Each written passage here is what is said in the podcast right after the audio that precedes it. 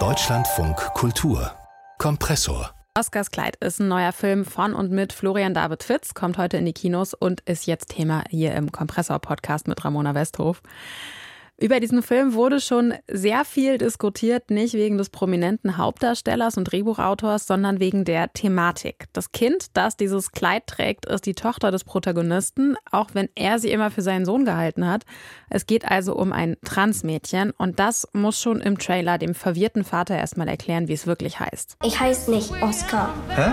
Ich heiße Lilly. Über diese neue deutsche Komödie über Oscars Kleid habe ich mit unserer Filmkritikerin Anna Wollner gesprochen. Ich habe schon gesagt, es gab viel Kritik am Film und dann wieder Diskussionen über die Kritik, obwohl er eben heute erst anläuft. Beim Titel fängt es schon an. Was ist das Problem mit dem Titel? Ja, da ist im Titel schon der Deadname von Lilly, dem Transmädchen, verankert. Also der Name, dem sie sich nicht zugehörig fühlt, der im Film aber fast konsequent durchgängig benutzt wird und den sie immer wieder und immer weiter trotzig werdender ablehnt.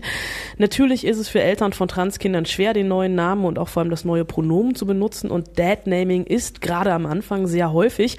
Aber ich finde, wenn man einen Film macht und das dann schon im Titel so festlegt, einfach, ja, das ist problematisch. Man kann auf der anderen Seite argumentieren, dass es ja nicht um Lillys Perspektive geht, sondern um die des überforderten Cis-Hetero-Mannes, der nicht versteht, dass sein Sohn auf einmal seine Tochter ist. Aber damit reproduziert der Film eben schon im Titel homophobe Vorurteile und vor allem auch homophobe Verhaltensweisen, die im Film dann auch noch verstärkt werden, auch wenn sie da als Negativbeispiel fungieren sollen.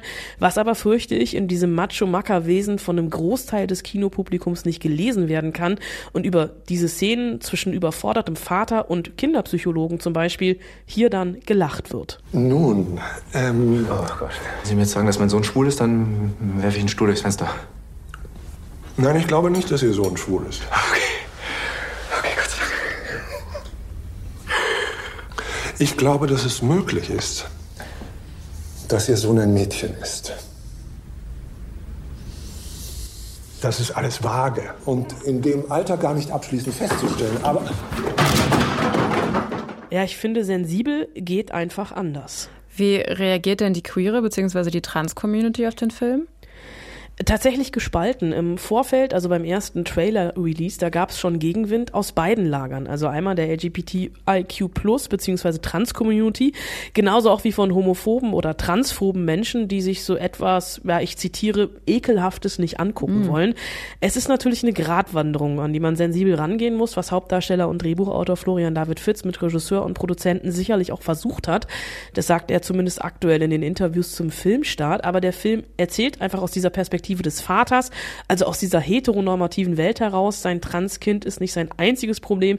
Er trinkt zu viel, ist seinen eigenen jüdischen Eltern nie genug, entfremdet von seinen Kindern. Das ist da schon total überfrachtet und ich bin wirklich sehr gespannt, was in den nächsten Tagen noch an Reaktionen aus der Community kommen wird, wenn der Film dann ein paar Tage im Kino gelaufen ist. Gibt es denn auch irgendwas im Umgang mit dem Thema, das der Film gut macht? Es gibt die Schwester von Lilly, Erna, und die ist tatsächlich die einzige, die Lilly sofort versteht und verteidigt, die sich auf ihre Seite schlägt und das alles überhaupt nicht hinterfragt, sondern als gegeben hinnimmt. Und das zeigt dann doch ganz gut, wie normal das für Kinder erscheint, womit Erwachsene so ein großes Problem haben. Es gibt im Film eine ältere Transfrau, zu der Ben, also der überforderte Vater, geht, mit Glitzer im Gesicht, um sich Rat zu holen, wie er denn mit diesem ganzen Gender-Quatsch, wie er selber sagt, umgehen soll.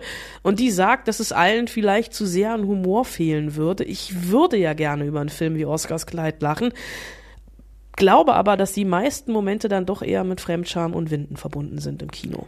Wie wichtig ist es denn aber trotzdem oder vielleicht auch gerade, dass Transsein ins Mainstream-Kino kommt? Es ist extrem wichtig, aber leider ist auch das Scheitern extrem groß. Es gab im Sommer Liebesdings von Annika Decker, eine romantische queere Liebeskomödie. Da hatte ich das Gefühl, die komplette queere Community ist ausgestellt wie im Zoo. Natürlich ist Oscars Kleid keine Anleitung im Umgang mit Transkindern, will das auch gar nicht sein. Also kein Aufklärungsfilm oder Dokumentarfilm, hat aber für mich per se erstmal die falsche Perspektive gewählt. Ich habe den Film schon woanders ähnlich besprochen wie jetzt hier mit dir und habe da Feedback bekommen von Sandra Höstermann Schüttler, die Leiterin einer Selbsthilfegruppe für Angehörige von Transmenschen in München ist und die den Film im Entstehungsprozess gemeinsam mit ihrer Frau begleitet hat und die sich wünscht, dass ein Film wie Oscars Kleid dazu beitragen kann, mehr Verständnis, mehr Empathie und mehr Offenheit zu erfahren, weil er eben nicht mit dem erhobenen Zeigefinger, sondern mit Humor und Gefühl die Menschen ins Herz treffen kann. Aber das schafft der Film für mich einfach nicht. Inwieweit könnte denn der Film eine Chance sein, queere Themen auch für andere Filmemachende möglich zu machen? Und welche Herangehensweise wäre denn dann wichtig und besser? Gibt es vielleicht Serien, von denen Filmemachende lernen könnten?